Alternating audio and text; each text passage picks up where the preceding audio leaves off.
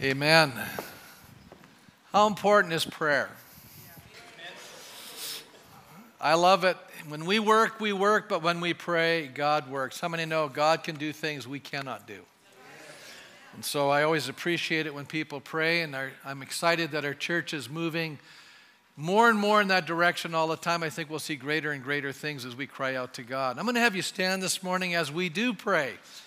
And I believe God wants to do the supernatural today. How many are saying, Pastor, I want to come in agreement with your prayer right now? I want to believe God that He's going to do miracles in people's lives today. And I'm standing here. How many of you actually need a miracle? Just raise your hand. You need a miracle.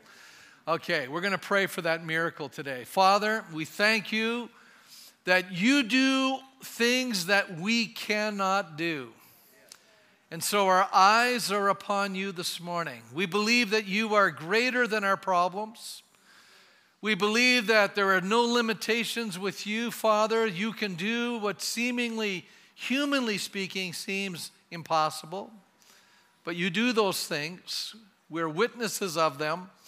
And I pray today that miracles will just flow. I, I, I, believed all the morning. We've been praying, we've been asking, Lord, supernatural elements would happen in the service. I pray that you would bring salvation, deliverance, healing, restoration in relationships. Lord, financial provisions, Lord, all of the needs that we have. There's emotional needs, there are mental needs, there are spiritual needs, every need, Father, that we would be invaded this morning as they were on the day of Pentecost, that your Spirit would come, that you would invade our hearts this morning, and that we would have an Isaiah experience that we could say, on this day, as Isaiah said, in the year that King Uzziah died, I saw the Lord. I pray today we will see you. I pray we will be changed by this encounter, and we thank you for that. In Jesus' name, and God's people said, Amen. Amen. Amen. You may be seated. I believe we can have life changing experiences in the house of God. I've experienced them in my own life. A number of years ago, East, we uh, received as a church uh, uh, some booklets. We actually ordered it as a board. E. Stanley Jones, uh, many of you probably don't know his name, but if we were living in a different time, he was actually on the cover of Time magazine. That tells you how famous he was. He was a missionary in India and had an amazing impact in our world and one of my friends in the publishing industry, Dean Merrill, actually took some of his material and updated it so that we could understand it in this generation. And it was published, and the publisher approached me and said, Hey, I'm prepared to sell you hard, co- hard copy devotionals for $5 US. And so our church board made a motion and we bought 500 devotionals. A number of years ago, we handed them out to you for free. Anybody remember that? Some of you, vague, there's this vague familiarity with that, but some of you received that. E. Stanley Jones, in his book The Way, says negativism or retreatism is a road that gets you nowhere. There are three possible attitudes regarding reality. Many people try to escape it, some try to rebel against it, and others just flow with it or cooperate. But most people do not want to just, you know, relate to their present existence. Most people that try to fight it end up losing. And so, for the majority of our culture, we try to escape it. And we, there's a lot of forms of escapism today. How many know that we, we travel a lot, we watch TV, we do all kinds of things to escape what we would call life's daily grind? Isn't that true? We find ways to escape reality. Of course, most of it is entirely subconscious, or we're not conscious of it. For the self would not try to escape reality unless, it, unless they could think they could do so by some measure of self respect. And so there's a sense of self justification that takes many forms, how we escape reality. I'll give you an example. Sometimes we even allow illness to help us escape reality. Now, I'm not suggesting that all illness is a form of escapism, but there is a moment sometimes in our lives where we actually don't even realize it. Subconsciously, our body kicks in and says, I can't cope with this, and we just break down so we don't have to address it. There was a very conscientious man who was given a job that was you know, beyond his capacity. That's not his fault, that was probably the people over top of him. But every time he came into a position in that job where it was overwhelming him, he immediately was unable to breathe. He contracted asthma. And it wasn't that he was like trying to produce asthma, just that that was the response his body had toward that experience.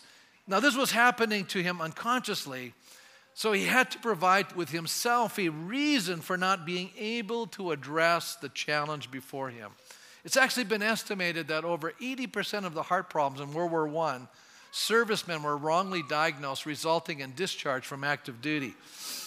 You know, people under the stress of battle would want to flee, but, you know, obviously you don't want to let your uh, people and your platoon, your group down. And so all of a sudden there was so much stress on their heart that, and they were so troubled they would go to their sick bay, and because of the tremendous chest pain, and were justified by being dismissed from the responsibility in, in, in the battle. So, how do we cope with the challenges that life present to us? How do we deal with things that overwhelm us? That's a question I'm raising today. Now, for years, I've heard the comment that God does not give us more than we can handle. How many have ever heard that comment? God never gives us more than we can handle. Now, how many dislike pat answers? Anybody dislike them? You know, like people are really quick at giving you this, what I call a superficial pat answer to your problem. Any, anybody dislike that? Okay, that's good. I think we ought to dislike those things because I think sometimes, you know, we want to help people, but sometimes we just give them a quick answer. But I believe that that statement is not quite true. I think it's a misapplication of a biblical text. And this is what I mean. In 1 Corinthians chapter 10 verse 13 it says no temptation has seized you except what is common to man and God is faithful that he will not let you be tempted beyond what you can bear. You see the context of God not letting you have something more than you can handle is actually in the context of temptation. Okay? Everybody follow that? And then it says, But when you are tempted, we'll also provide a way out so that you can stand up under it. So I think that that's the context in which we can say God's not going to let you be tempted beyond your ability to handle it. God will always help you know that there's a right way of handling that temptation. There's a way out if we look to Him. However, how many have ever had moments in your life where you thought, I'm just not coping? Uh, this is beyond my ability to handle the problem. This is like above my pay grade, so to speak. And I, and I think that in 2 Corinthians chapter 1, Paul talks about that in his own, own life. Now, how many think that Paul the Apostle is probably a very competent leader? Anybody see that? Very dynamic person, but he writes something that I think is very insightful. And he says it this way We do not want you to be uninformed, brothers, about the hardships we suffered in the province of Asia we were under great pressure. Here's the phrase I want you to notice beyond our ability to endure, so that we despaired even of life. I want you to notice the expression beyond our ability to endure, so that we despaired even of life. What's he saying there? He's saying that God was letting us experience something that was above our pay grade. It was, it, we weren't able to handle it. We, we actually we, we, we, wanted, we didn't even want to go on. We, we didn't even want to live. We just didn't feel like we could put one foot in front of another. Some of you have gone through moments like this in your life where you have despaired to the point where you've thought, I don't even know if I can continue to live. I don't know if I can continue on in the situation I'm in. Paul's talking about this. Now, this is a whole different situation. Now, why would God do that?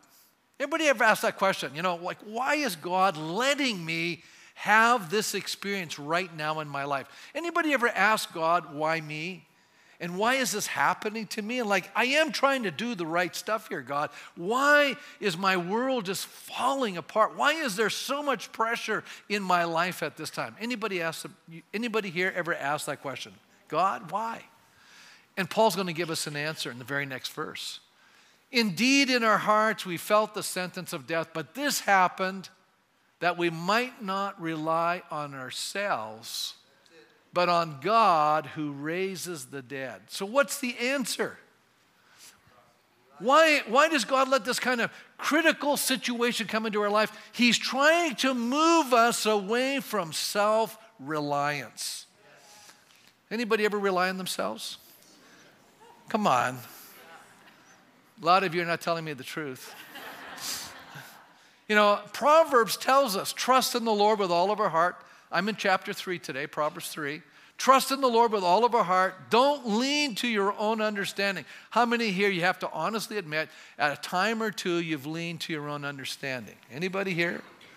Oh, there's a few more hands going up. See? You've leaned to your own understanding. Don't be wise in your own eyes. He says this, I want you to trust me in this. But it's hard to do that. You know, because why is God doing this? If we continue to rely on ourselves rather than God, He knows that we're eventually going to falter and fall. That's why He's trying to break us of that bad default switch inside of us. I want you to stop doing that. I want you to learn how to trust me. And the best way to get us to do that is put so much pressure, allow so much pressure to come into our lives, we're beyond coping. You know, I've had moments and I've just said, okay, God, here's the deal. This is beyond my pay grade. This is your problem. I'm just letting you know that. I'm the pastor of the church, but we have these issue.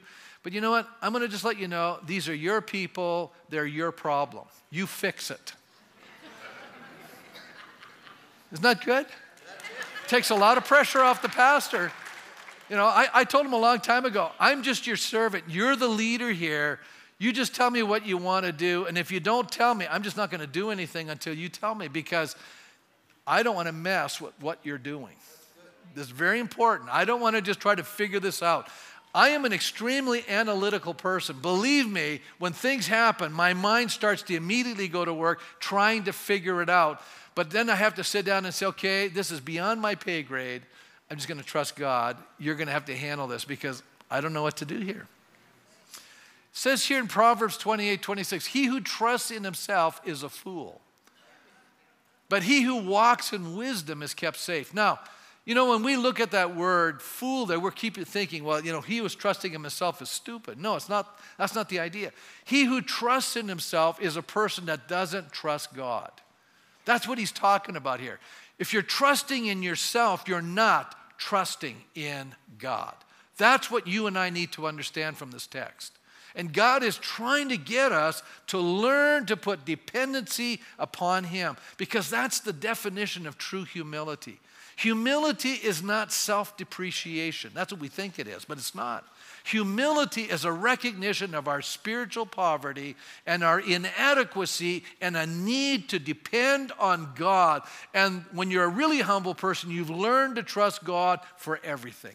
You recognize that He's, he sees the future. You and I don't see the future. He knows what's going on inside of people. You don't know that stuff. God knows everything that's happening. He knows what the world, where it's going to go. You and I have no idea. We may think we know, we don't. He knows these things. If we'll trust Him, He'll take us down the right path. You know, last week I focused in on the need to embrace wisdom, and I got through point one. So, what I'm going to do today is touch on point two and move into point three, which is really the sermon today. Not only, uh, I talked about really the embracing of wisdom. The essence of wisdom is trusting God. Let me move on to point number two briefly. Not only is it wisdom to learn to trust God, it's wisdom that brings meaning into our life. You know, a lot of people, you know, are trying to find significance and meaning in life. Can I just say this? You will never find true meaning and significance apart from God. It comes from knowing Him. That's the most important thing. As a matter of fact, it says here in Proverbs chapter 3, verse 18, she is a tree of life. Speaking of wisdom, is a tree of life to those who embrace her. Those who lay hold of her will be blessed. Now, the tree is a symbol in the Bible. And we, it goes all the way back to Genesis chapter, you know, 3. There's two trees in the garden. And we have this alternative. Adam and Eve could, could pursue moral autonomy offered by the tree of the knowledge of good and evil, which is a set phrase in the Old Testament. I'm quoting Daniel Treier. And he says, thereby suffering the penalty of death, or else continue to receive life as a gift from God's guiding hand. So, how many see that in the garden there was only two options? Either eat from the tree of life or eat from the tree of the knowledge of good and evil, right? How many see that? See, I think we are deceiving ourselves in our culture to think there's all these options. No, there's only two options. You either trust God or you trust yourself. You see, either trusting God or you trust what you think is more significant than God. You can trust other people, you can trust government, you can trust science, you can trust technology. But I'm going to just argue today that all of those things are going to let you down somewhere down the road. See, you and I need to have wisdom. Wisdom, the beginning of wisdom is what? The fear of the Lord. We have to trust God. That's what He's pointing us to. Now, what happens when they sin? God said, The day you eat of this tree, you shall surely die. Now, we could argue and say, Yeah, but they didn't die, Pastor. They were still walking around talking. Yeah, but something happened that changed when they, when they ate of that tree. How many know that? Something did die. You say, What died? Their relationship with God, their understanding of what they had before. As a matter of fact, they knew now they were naked. They moved towards self autonomy rather than God dependency. They clothed themselves and they hid from God. Already now, there's a separation from God. There's a loss of intimacy with God and with each other. Why is that? Because they moved from intimacy with God and from each other to distance from God and blaming one another. You see, that's exactly what happens when sin enters the human relationship equation. You know what? We, we're, we're distant from God. And instead of you know, having community and union and fellowship and harmony and peace and blessing, what do we have? Conflict, disunity, blame, fault finding, criticism, gossip. How many are beginning to see that all of those things bring a destructive element into human relationships? And we're seeing so much polarization in our country. We see fragmentation in people's lives, and that's because we're moving away from dependency on God. Their relationship, which had never known conflict, now experienced distance and separation. How many say that's tragic? Jesus promises us life, and when we come to Him, He is life, and we can expect that the things that make life worthwhile begin to materialize. Real life begins with intimacy with God and then it creates this enriching, healthy, flourishing relationships. That's exactly what starts happening. You know, the third thing that happens, so point number one in my sermon last week was if you embrace wisdom, it's to understand it means you trust God. Number two, you find meaning in life, which is intimacy with God and healthy human relationships. Point number three, and this is the sermon today, is that you and I discover that wisdom is a protection. Wisdom is a shield. Wisdom will guard our lives. Wisdom will help us from all kinds of problems. You see, three areas that wisdom protects us from. Number one, moral failure. When we trust God rather than our own and doing our own thing, it spares us the pain of sin's consequence. Just think of all the pain that entered into the world because Adam and Eve sinned. Could you imagine if they had never done that? What would have happened? Well, their two sons would have still be alive. They'd all be alive. But what happened is they opened the door to that, and then all of a sudden you have jealousy, envy, hatred, murder. You know, when we allow God to determine our steps and guard our lives rather than taking things into our own hands, we can have a quiet confidence that God's going to lead you to exactly where you need to get to. It's so beautiful. You know, we're all trying to take shortcuts. But you know, to grow in your relationship with God, you got to eliminate that thinking. There are no shortcuts, guys. You know what you need to do? You just take one step in front of the other. You obey God on a daily basis, and God takes you to places you never dreamed you would go to. You know, I've been around the world. How did I get there? God. Did I plan on it? No. Did I even desire it? Not. I didn't even think about it. That was beyond my scope of imagination when I was a young person. I was just trying to survive. But God had a plan. And as you and I walk with God, things begin to develop in our lives way beyond our understanding. And when we do what God wants us to do, we're always doing what is in the best interest, not only of ourselves, but of the people around us and so many other people. We bring life into the situations we come into here we hear what, what happens when we walk in wisdom. Our steps are secure. Proverbs 3:23 says, "Then you will go on your way in safety and your foot will not stumble." Is that amazing? Now, I read somewhere recently that when you turn 65 and are older, one third of older people fall down. They fall, they lose their balance and fall, and they're injured. Now, I want to just say this when you're walking with God in obedience, you don't fall. How many think that might be helpful? And if you don't fall, you don't get injured. And too many people today are getting injured morally, emotionally, relationally, psychologically, physically, so many different ways. The wise person avoids sin because they realize the destructive nature of it. One of the great problems often I see is that we may profess faith in Christ, but then we try to get God and others to fulfill our agenda. You know, we're, we're trying to get, rather than doing what God wants, we have our own game plan and we're trying to get God on our plan. How many know that doesn't work? You know, folks, God can't be manipulated. He cannot be convert, coerced into doing what we want. You know what you have to do? You have to get like Jesus in the Garden of Gethsemane. You have to lay down your agenda. Okay? And I'm going to just argue with you here. Your agenda is paltry compared to God's agenda. Your agenda has really no real dynamic to it. It's very self seeking for the most part, and it's all about trying to be secure. Can I tell you, that's, that's a very shallow way to live life. God has a better plan. It's far more exciting, it's a great adventure. And you and I need to lay that agenda down and just say, okay, God, what do you really want in my life? I think we have to find out who God is and embrace his values and walk in his purposes. So when we trust in ourselves, we can expect failure. But when we depend on God, we're kept safe. Do you know the Apostle Peter discovered this in his life? You know, Jesus is now ready to be crucified. He's talking to his disciples, and he makes this statement Listen, all of you guys are going to mess up here. You're just not ready for what's about to happen. You're actually going to experience that experience that Paul talked about. This is beyond your pay grade. You know, this is a situation that is above you. But if you want to be prepared for it, you need to watch and pray. What were these guys doing? They were so heavy with sorrow, they were sleeping. And so in the upper room, Jesus is talking to Peter. And, he, and it's interesting. Notice how Luke frames it for us.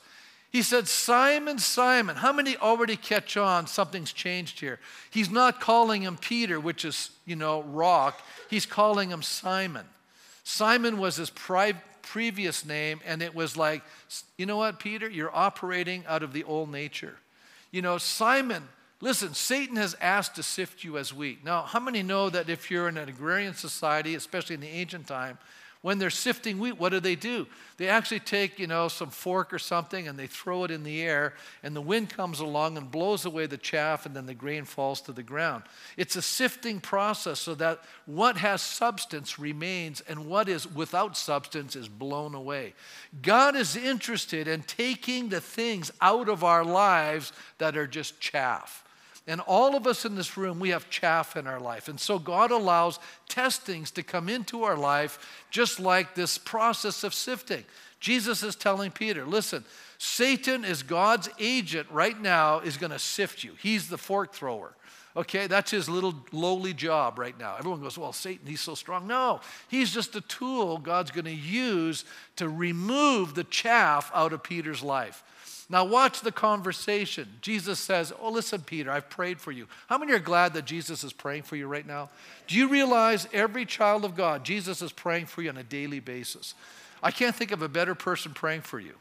You know, that's better than anybody on the planet. Jesus is praying, and he's praying for all of us. And he says, I'm praying that your faith may not fail. And when you have turned back, strengthen your brothers. In other words, Jesus is praying for the right thing, but he knows that Peter, who has a will, is going to mess up in the story because he knows ahead of time what's about to happen. But he says, I know you're going to turn back and then you can strengthen other people because there's some things in your life, Peter, that got to go. Okay? Now, I think it's fascinating. Jesus goes on, uh, Peter's response is, Oh, listen, he's arguing with Jesus. How many go, that's probably not a wise decision? You know, we're going to tell God what to do. And we do it all the time. And Peter's doing the same thing. Lord, I'm ready to go with you to prison and to death. Now, I think deep in his heart, Peter felt like, you know, I, I think Peter's a courageous guy, and I think he thinks he's going to do this. You know, he purposes to do it. He's got it in his mind to do it. He's locked into it. He's been warned now. You think, wow, he's prepared to do this. But how many know when the moment comes, he's not ready for the moment? Because sometimes in the firing line, it's a little more intense than we realize. And Peter was not ready for what was about to happen. Jesus said, I tell you, Peter, before the rooster crows today, you're going to deny me three times that you knew me. I, I just see Peter. Listen, and you know, it's interesting because I'm going to turn to Mark's gospel and I've been reading from Luke. Mark's gospel, many scholars believe it's Peter's gospel because Peter's telling Mark what's going on. So here's what Peter tells Mark Peter said, Even if all fail, fall away, I will not. In other words, listen, Jesus, I'm the, I'm the guy you can count on here. I don't know about these other characters in the room. They may mess up, but you can count on me, Jesus. Isn't that great? Know, Peter really believes he's going to make it. He's locked in, right? Who is Peter trusting in? Thank you. He's trusting in himself.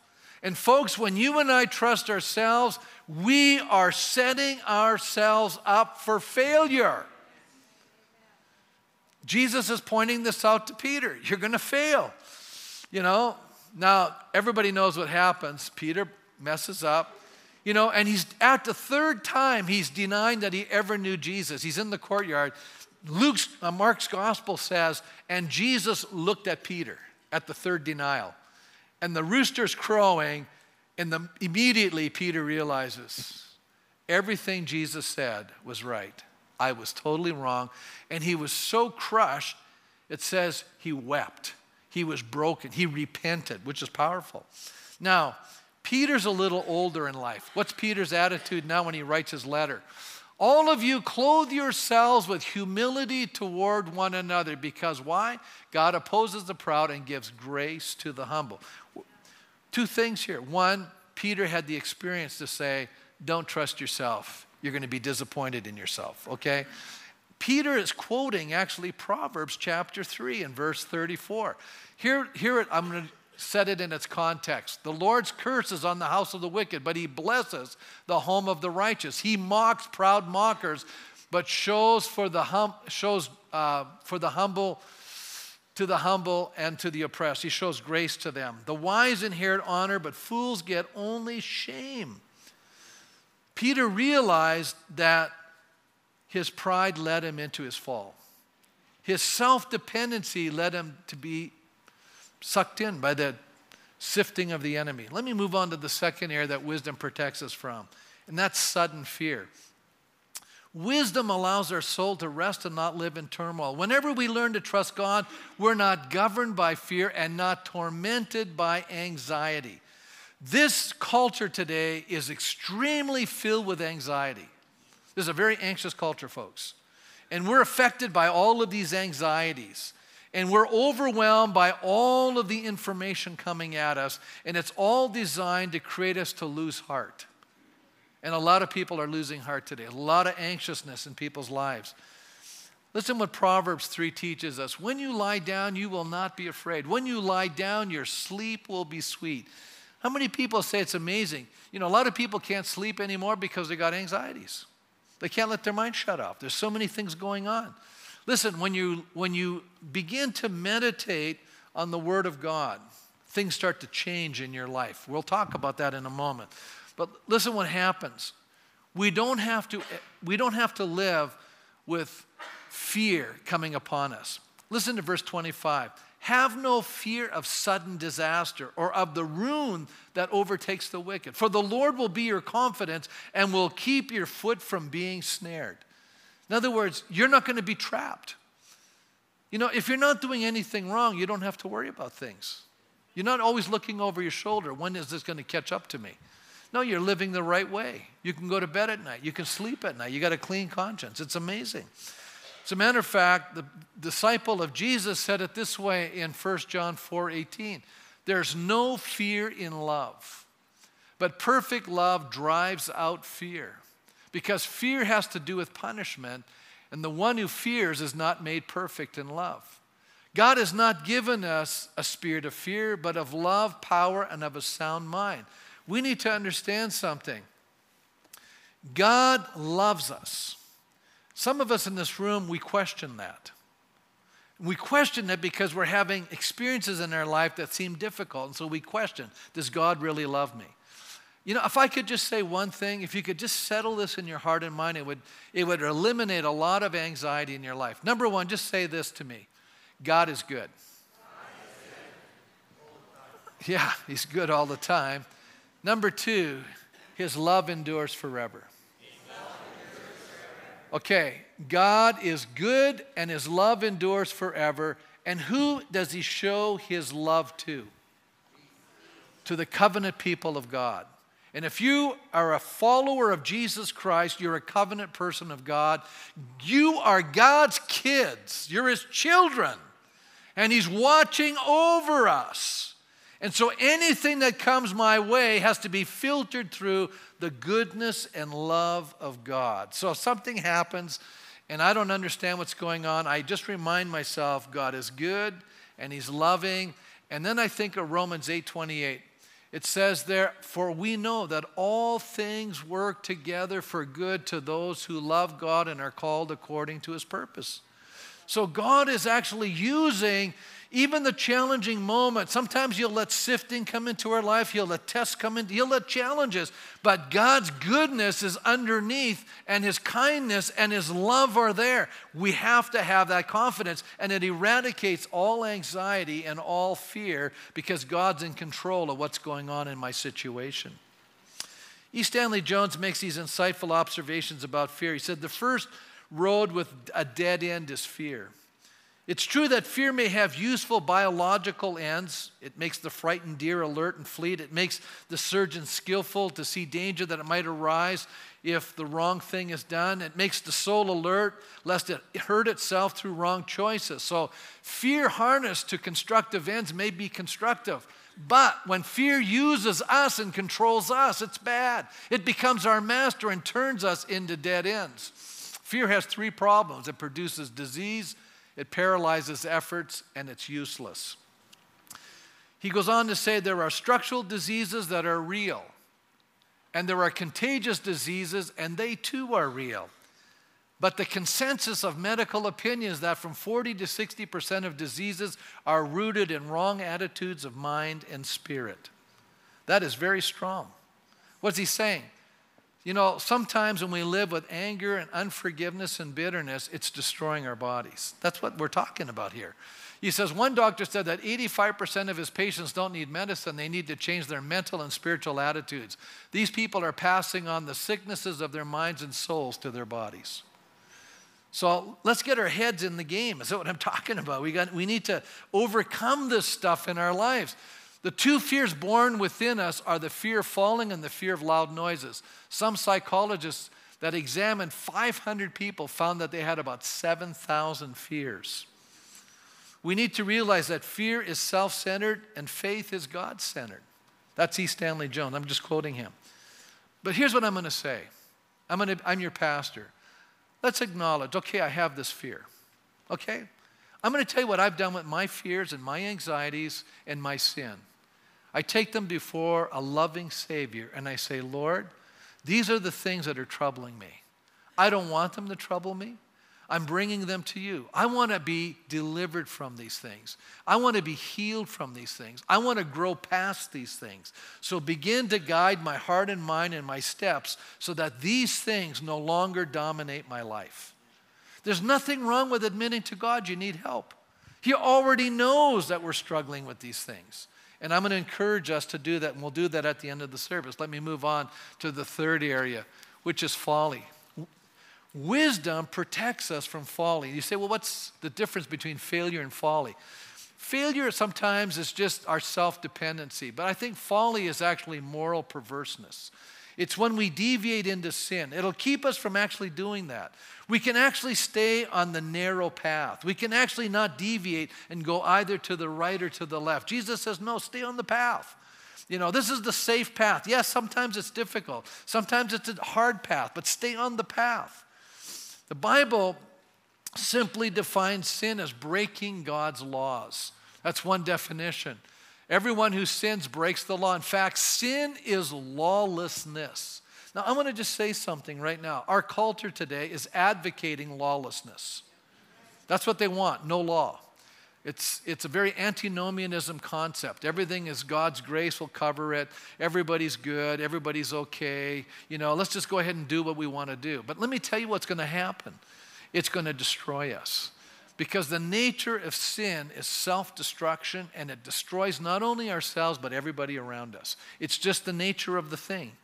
Matter of fact, uh, if we keep God's ways, it'll protect us even from, you know, the snares that are set before us. Listen to what Proverbs 6:20 says, and we can change the genders here.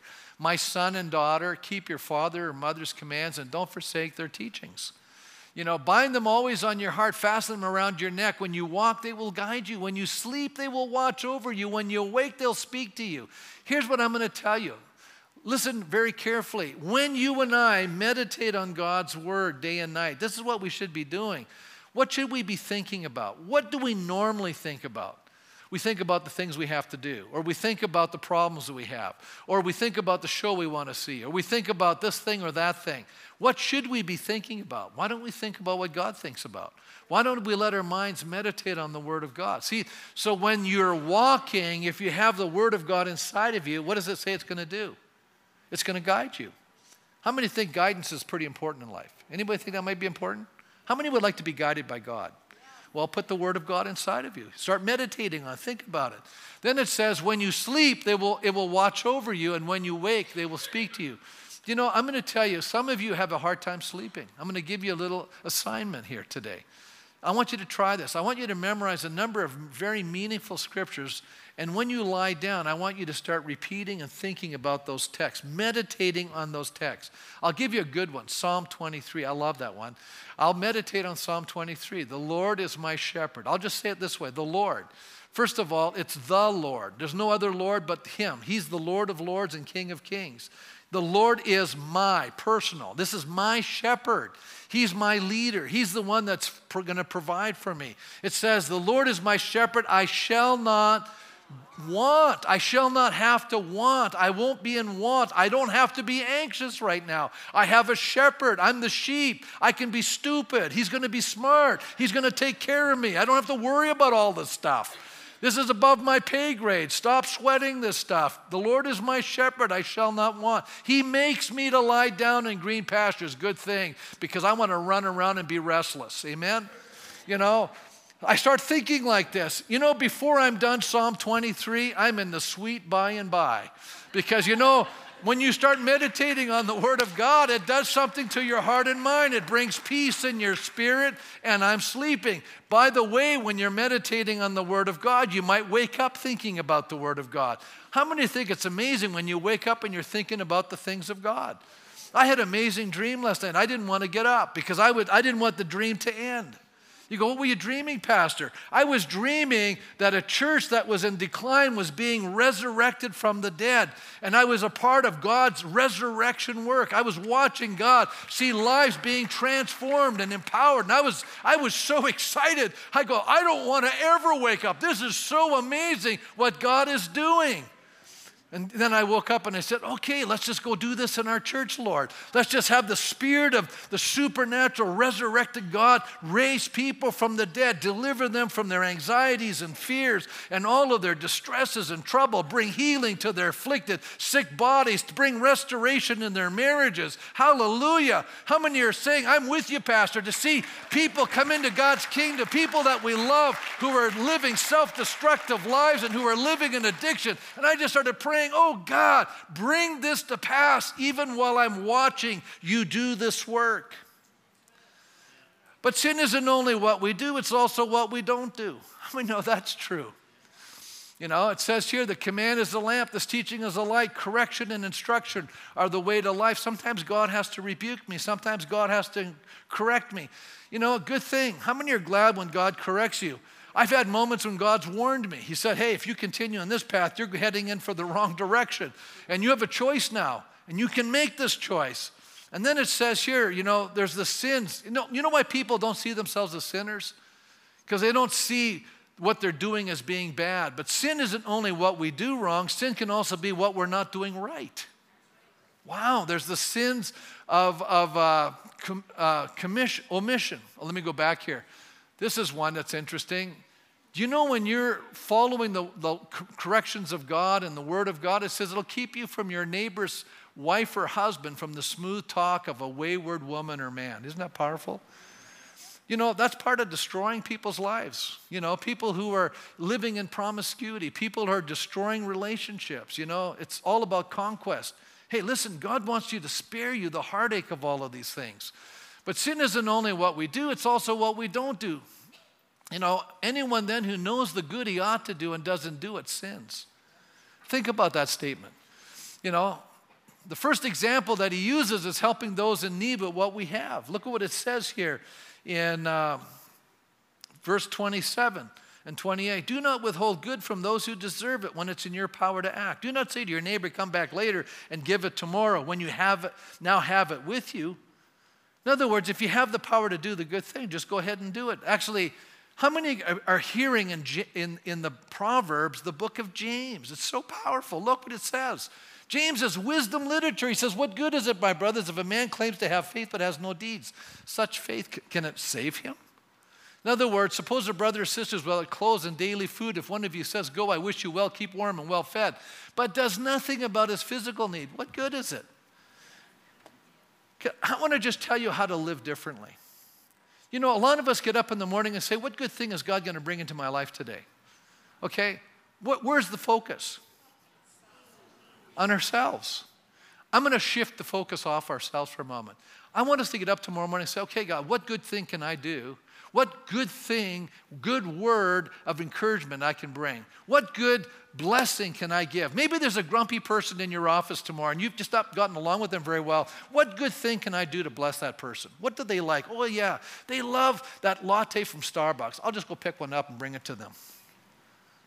I'm just throwing you how to think differently. Lord, how can I bless people this week? What are some of the good ways? Every morning I get up go, God, make me an encouragement. Make me a blesser. Make me, you know, use my life to do something amazing to help other people. Just start thinking that way. Start praying that way. Start living that way. You know what starts happening? You're going to start getting happy. Do you know who the unhappy people are? The ones who are focused on themselves. You know who the happy people are? The ones who are focused on others. They're focused on God and others. Just walk around and say, Lord, what can I do to help other people? And just start doing what God's showing you. You're going to have a blast. Some of you are not that convinced. I'm serious. It's fun. It is fun. It is so fun to do neat things for other people. It is. I'm going to close with this. You know, yeah, it's really neat. You know, we get to go to India, and the church, yeah, they pay for my travels to go to India as part of our missions budget. But when I get there, I spend money there. You go, why do you spend money there? Because when I get there, the needs are so great in India, it's unbelievable. What you and I consider nothing is a big deal to them. They have nothing, folks. And every year I've gone now, and this year, Patty and, uh, and I, we, we've committed to doing this in the last four, five or six years. I can't remember when we started. But Kelly and Marsha were with us, and they go, Can we jump in on this too? I said, Okay, sure, go ahead. That'll just give me more money to do something else here. But, you know, we, we treat them every year. I, I think they're starting to, I don't know if they know who's doing it, but it just seems like every time we come, they get a treat. So I don't know if they're associating our coming. Maybe that's why they like me coming. I don't know. you know, but I, have lear- I've learned something. They really like samosas and ice cream and uh, fruit, you know. So we usually buy them four things a beverage, and so every year we do this, and you know, you think I was handing them a million dollars. It was it's so much fun. We get to do this with them. And this only happens about three or four times a year that they get this kind of a treat in their whole existence for the entire year. You know, you and I can go to the store and have an ice cream cone anytime we want to, but they, that's not their life. And so it's so much fun to do things for them and how appreciative they are, how blessed they feel. And you know who feels the best? I always, I'm going, this is so much fun to do.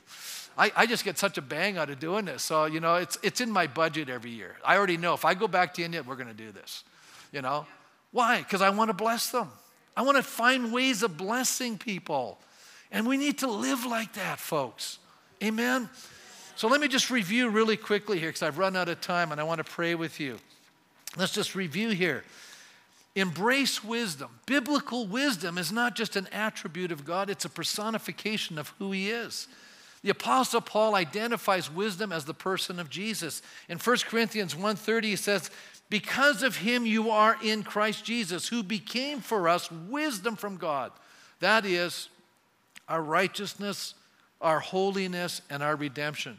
I'm going to really throw something behind you that really might help you. You know, our holiness is actually Christ. It's not something you and I are doing, it's something that Christ did for us. Christ is my holiness. Christ is my wisdom. Christ is my righteousness. Christ is my redemption. How many are getting a picture? It's not what I'm doing, it's what He did. Isn't that amazing? And so you and I can walk in this wisdom. And what does this wisdom mean? It means I'm learning to trust God day by day and moment by moment. It means I'm learning to find real significance in life and meaning because it comes from an intimacy with God and it comes from healthy human relationships where there's peace and harmony and joy and delight and hope and relating to one another. It comes as a result of wisdom protecting us from all the damaging effects that sin brings into our world. And so I'm going to encourage us today we need to embrace wisdom. We need to embrace the person of Jesus. We need to make choices today that says, Lord, I want to just do your will. I just want to do what you want me to do. Let's stand this morning. I want to just ask the question how many here, you know what, let's just be really honest before God. How many here you say, you know what, Pastor, you know, who cares what people are looking around? This is between you and God. You just say, you know what, I struggle with anxiety. I struggle with, there's, there's fears in my life that really come about and they really grip me. Maybe I'm struggling tonight, today or I have been struggling, even with you know things like sleeplessness or anxious thoughts, and I even have a hard time sleeping at night. My mind is going a thousand miles an hour. There's all these things that are going on in my life, but I want to be free from all of that. I want to walk in a, a simple, freeing lifestyle. I want to walk with healthy mental. You know what we're talking about here? This is how you get healthy mental well being. Okay? It's not just accepting the fact that, you know, it's okay to be, you know, have all these issues in our minds. No, I think God wants to deliver us from them. This may be a novel thought to you. God wants to set you free. God wants to give you a freedom in your thought. He wants to bring joy and peace and hope and a freedom from anxiety in your life. He wants to set you free from a lot of these fears that are driving you, all these insecurities and fears that are driving you. You can just say, you know what, God, this is all above my pay grade. I'm not trying to be irresponsible. I'm just going to bring them to you. You know, the Bible says, casting all your cares on Him. Why? Because He cares for you. You're His kids. You know, if my kids, when they were little, they had a problem, they just came up and said, Hey, Dad, this is what's going on in my life. What do you think I did? I went, Oh, that's too bad. Tough luck, kid. You know, no. I, I was concerned. I was listening. How can I help them? Don't you think God cares? Of course He does. And so, with every head bowed right now, maybe you're here today and you say, You know, Pastor, God's speaking to me today. There are fears that are driving my life. There's insecurities in my life. There's anxieties in my life. And I don't want to live with these things, you know, creating all of this destructive, emotional, mental behavior in my soul. I want Jesus to come along and take some of these things, walk me through them, set me free from them. And that's you today. Just raise your hand. I'm going to pray right now. I'm going to ask God to begin to direct our steps and, and move us. And maybe we have to start thinking about, you know what, I got to even start, what am I feeding my brain? You know, maybe I got to feed it the Word of God. Start meditating on this Word day and night and allow His Word to become activated in my soul. And so, Father, I do come before you with all of our fears, our insecurities, our anxieties, all of our frustrations, Lord, our doubts. And I just pray today, right now, Father, our future, you are there. You're with us every moment. Your word declares to us you would never leave us nor forsake us, that you have a plan for us that you're going to keep us from falling. You're going to keep us from being snared, Lord. You're going to protect us. You're going to watch over us. And yes, there may be moments in our lives when we are being sifted, and it seems it's beyond our ability to handle, but we're recognizing today it's causing us not to rely on ourselves, but to trust you. That we can trust you. You're, the, you're our shepherd. You're the good shepherd. You love us with an everlasting love. And we just want to commit these things before us. Maybe it's our children. Maybe it's our finances. Maybe it's our health. Maybe it's our future. Whatever it is that we're tormented about, that we're anxious about, we're fearful about. Maybe it's just our inabilities in our own life. Maybe we just feel like we're, we're just not able to handle life and be successful. Whatever that fear is. Father, I just pray we just take it right now we just lay it at your feet. We're just laying these things at your feet right now. We thank you. We thank you that you care. We thank you that you're right here, right now with us. There's a gentleness, there's a peace, there's a, an encouragement that's speaking into our spirit right now. You're telling us, I can handle that for you. I can walk with you through that. I'm, I'm going to be right there every step of the way. Strengthen us, I pray today, Father. I pray for miracles to be happening in our hearts right now. I pray that attitudes would change. I pray that it would have such an impact, it would change the way we relate to you. We trust you at a different level, at a higher level. I pray today it would affect our relationships with each other. We would have a greater sense of value for other people. We would value others. We would be more forgiving, more generous, more gracious, more understanding, more loving. Father, it wouldn't be about our story, it would be about your story among us. It wouldn't just be what's happening to me, it'd be what's happening to people around me. Help me to see things the way you see them. Give me the joy of being your servant. Help me to be a vehicle that you're going to use to be a blessing to other people. Help me to be more generous, more forgiving, more understanding than ever before. And I thank you for that, Father. In Jesus' name, amen. God bless you as you leave this morning.